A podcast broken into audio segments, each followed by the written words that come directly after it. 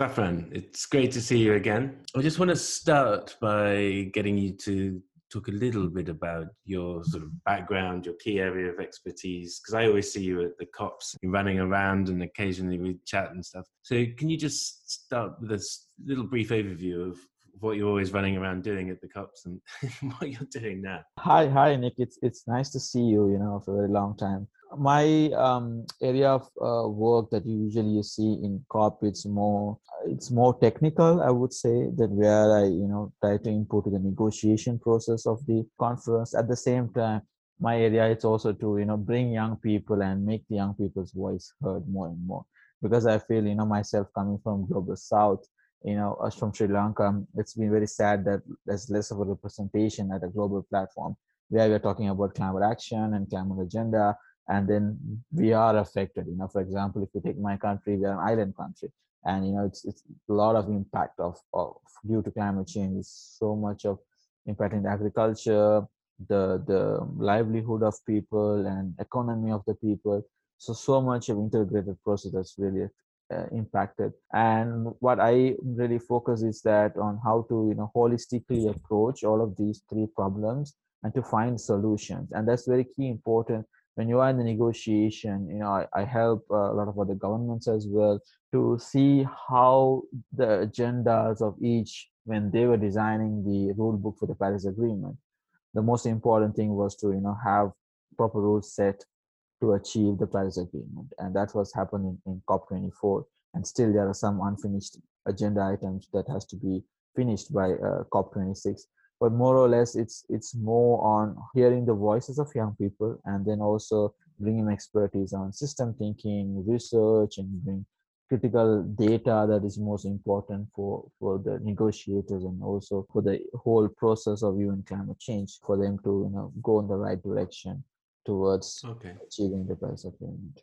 And there's been quite a bit of success in in terms of the engagement, especially with the youth movement and focusing on the the issue of climate justice with the global south. The issue is up there. I mean, it's it's one of the main issues now. But now we need the action. And one of the things you've co-authored a new policy study that looks at the next decade. So can you talk a little bit about this report? What's in it? What, what does it achieve? So uh, one of the things that we um, really wanted to see, I, I, mean, as you know, just to you know recap of what is global climate action, is that during uh, the development of the Paris Agreement, they they were really uh, focused on how to engage non-party stakeholders because you know at a process it's more you know just governments you know dealing with it but paris agreement cannot be achieved alone you know we need support of the non-party stakeholders that you know, young people, farmers, there's a lot of local government.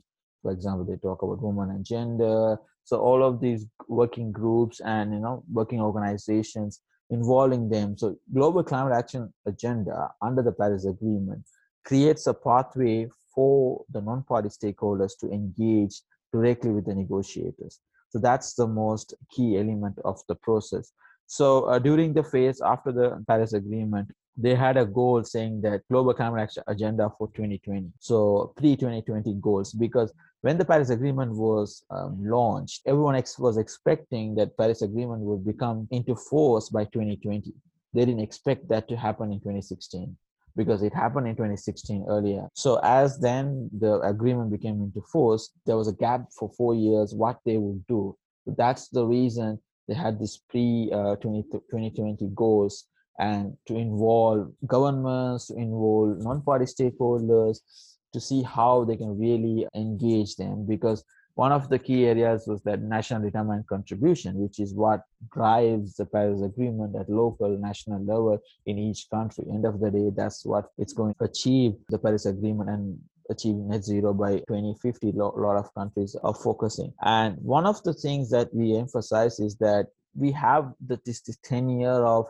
of timeline to see how we can constructively engage because post 2020 was little bit with the pandemic everything came into a, a total 360 turn in, in a lot of areas. So what it really emphasizes is that we got 10 years and we really need to set the face and do into action because we lost two years or three years i would say with the pandemic. So the policy more talk about to see how we can seize the opportunity, expand the post 2020 global climate action agenda, according to the design and principle and, and you know have collaborative comprehension. So where you can see UNF at the UNFCCC context at the same time you know engaging non-party stakeholders in all levels. And and then that's why the high level champions are there in the UNFCCC process creating the pathway to engage all of these groups which is more important. You know you said that the agreement was pretty much signed off ahead of schedule. Now we're behind schedule. And it seems like recently policymakers are starting to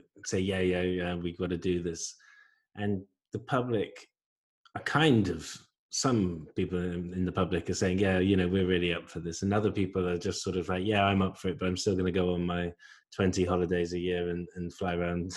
you, know, you know, there's kind of a relationship between the public and the policymakers that sort of lacks the motivation that matches the task because the size of the global climate challenge is absolutely enormous. And the radical emissions reductions we need go right through how we live our lives.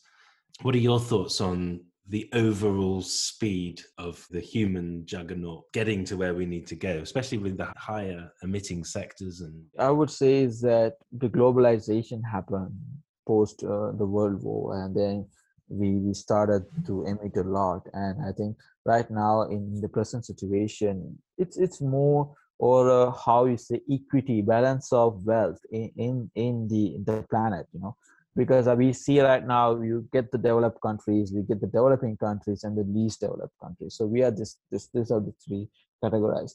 So developed countries have already pumped up the fuel. The whole uh, atmosphere is full of uh, the co2 and then that's what you can see the rise of temperature. And right now what we see is that as myself coming from a developing country is that you try to push a developing country or at least developed country. Hey look you, you need to reduce the emission but I think so that's where the question comes in.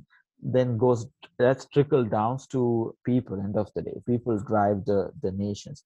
People's thoughts are whether do you really want to have this.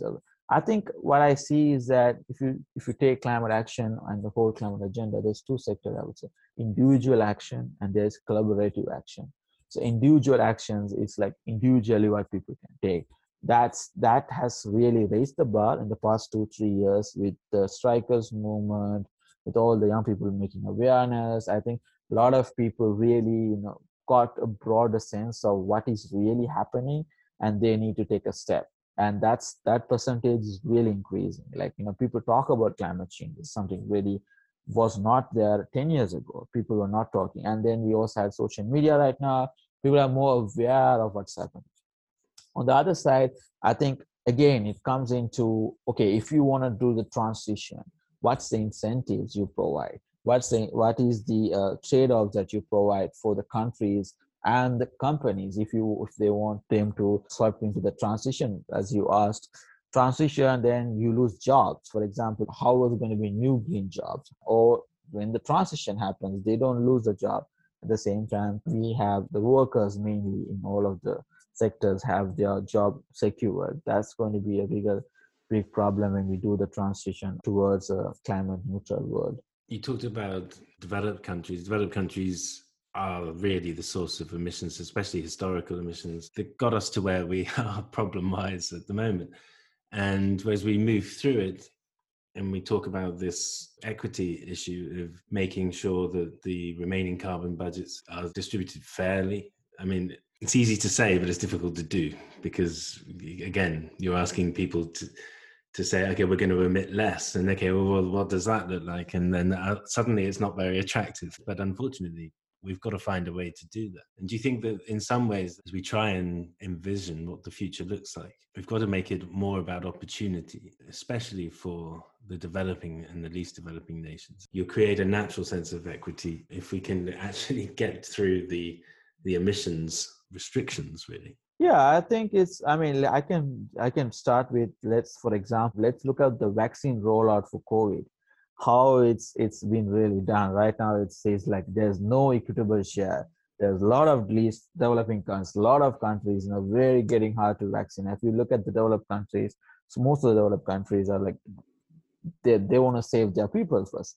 That's that shows that okay that's that's the um, that's the real face sometimes you see you know what what what you couldn't see 20 years ago 20 30 years ago when they were going in interest industrialization was happening you know when there was emitting all they were focusing on their development their process and that gap i think people have to start realize covid I mean, I'm trying to relate to COVID because COVID is a simple example. What could be the repercussions of if we really don't take climate action into the rightful um, way? Because, for example, the permafrost is melting, and you can see a lot of diseases are coming out of it, which was like millions and millions of years ago.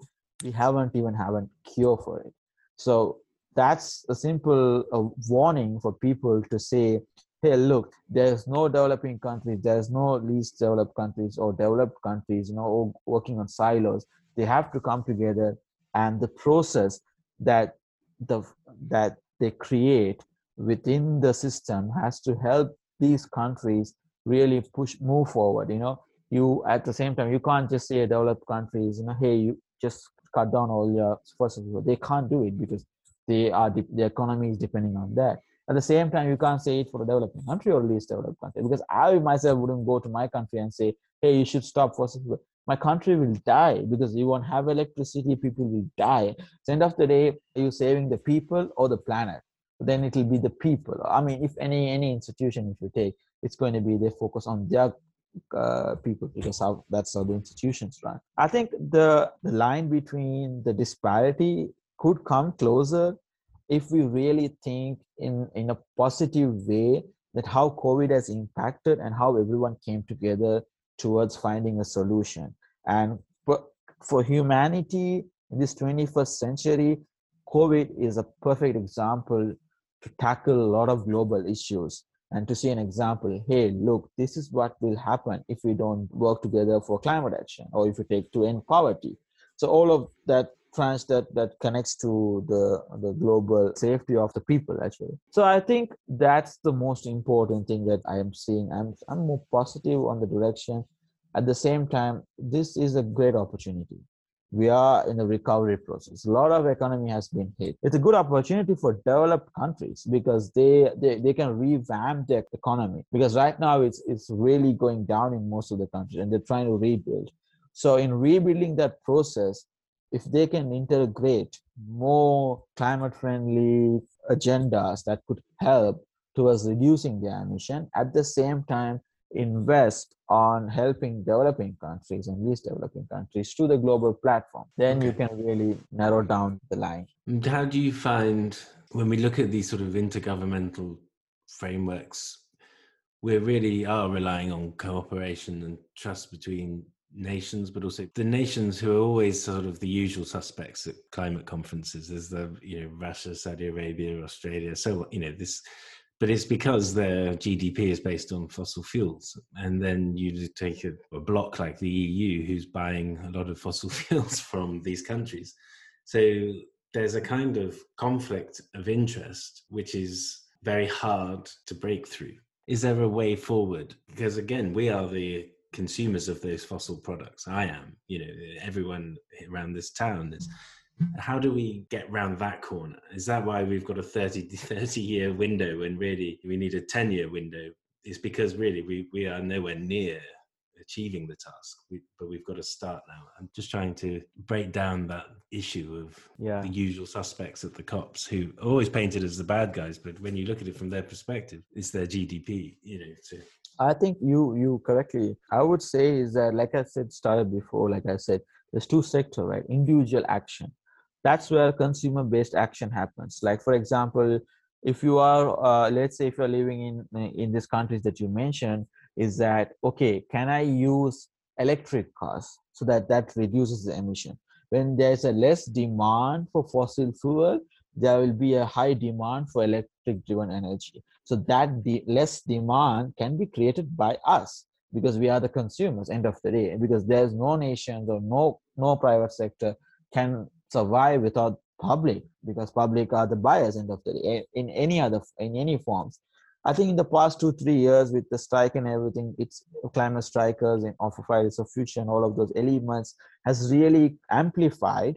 And let me give an example. If you have a supermarket, let's say, let's say the community around there just goes and buys only products that's more environmentally friendly made and eventually that owner or any any of the private corporate corporates should translate all their products more eco-friendly. So that's consumer have the power to change more i would say. And then the demand goes down for products that's really hurting the planet. And then the demand for for more climate friendly products could escalate and that's where the transition could really happen. And, and, for example if you correctly said a lot of eu countries you know a lot of countries are getting fossil fuels from those countries to pump up electricity and all of their energy needs. But i would say is that this 10 year is very critical. If we can set the bar and i think public is more aware i would say 40 to 50 percent of the world population are really aware of climate crisis right now and individually can, could take the action. And with the gradual shift from the hit pandemic economy when the reco- recovery process happens if consumers like us also think hey look i have to go and climate neutral in all my face this is a revamp of development that we are, we are going through process. And then that's where i think the transition starts and the transition is where by 2030 we have to be set ready and then the mission goes. Because that 20 year framework is where the machine starts working. And this is the 10 year that we all need to work together to put the infrastructure to create the processes to bring in people to have open processes and to create incentives to have funding opportunities available. For example even in the the green climate fund which is one of the funds that's going to really help the Paris Agreement is that just a half a billion dollars or like billion dollars is just only cashed out. Half only like 500 or 600 million has been really cashed out. So you have 100 million commitments, but you have only 500 million cashed out as cash.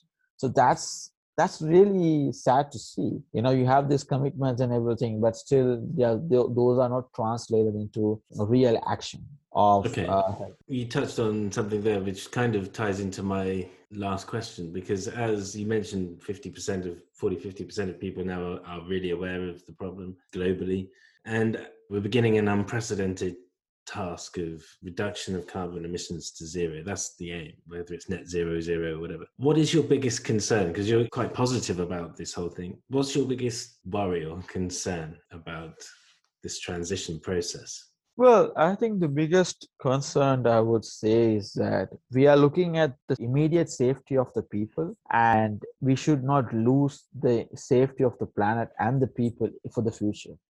And right now, my, my concern is that we are always focusing, everyone is focusing today.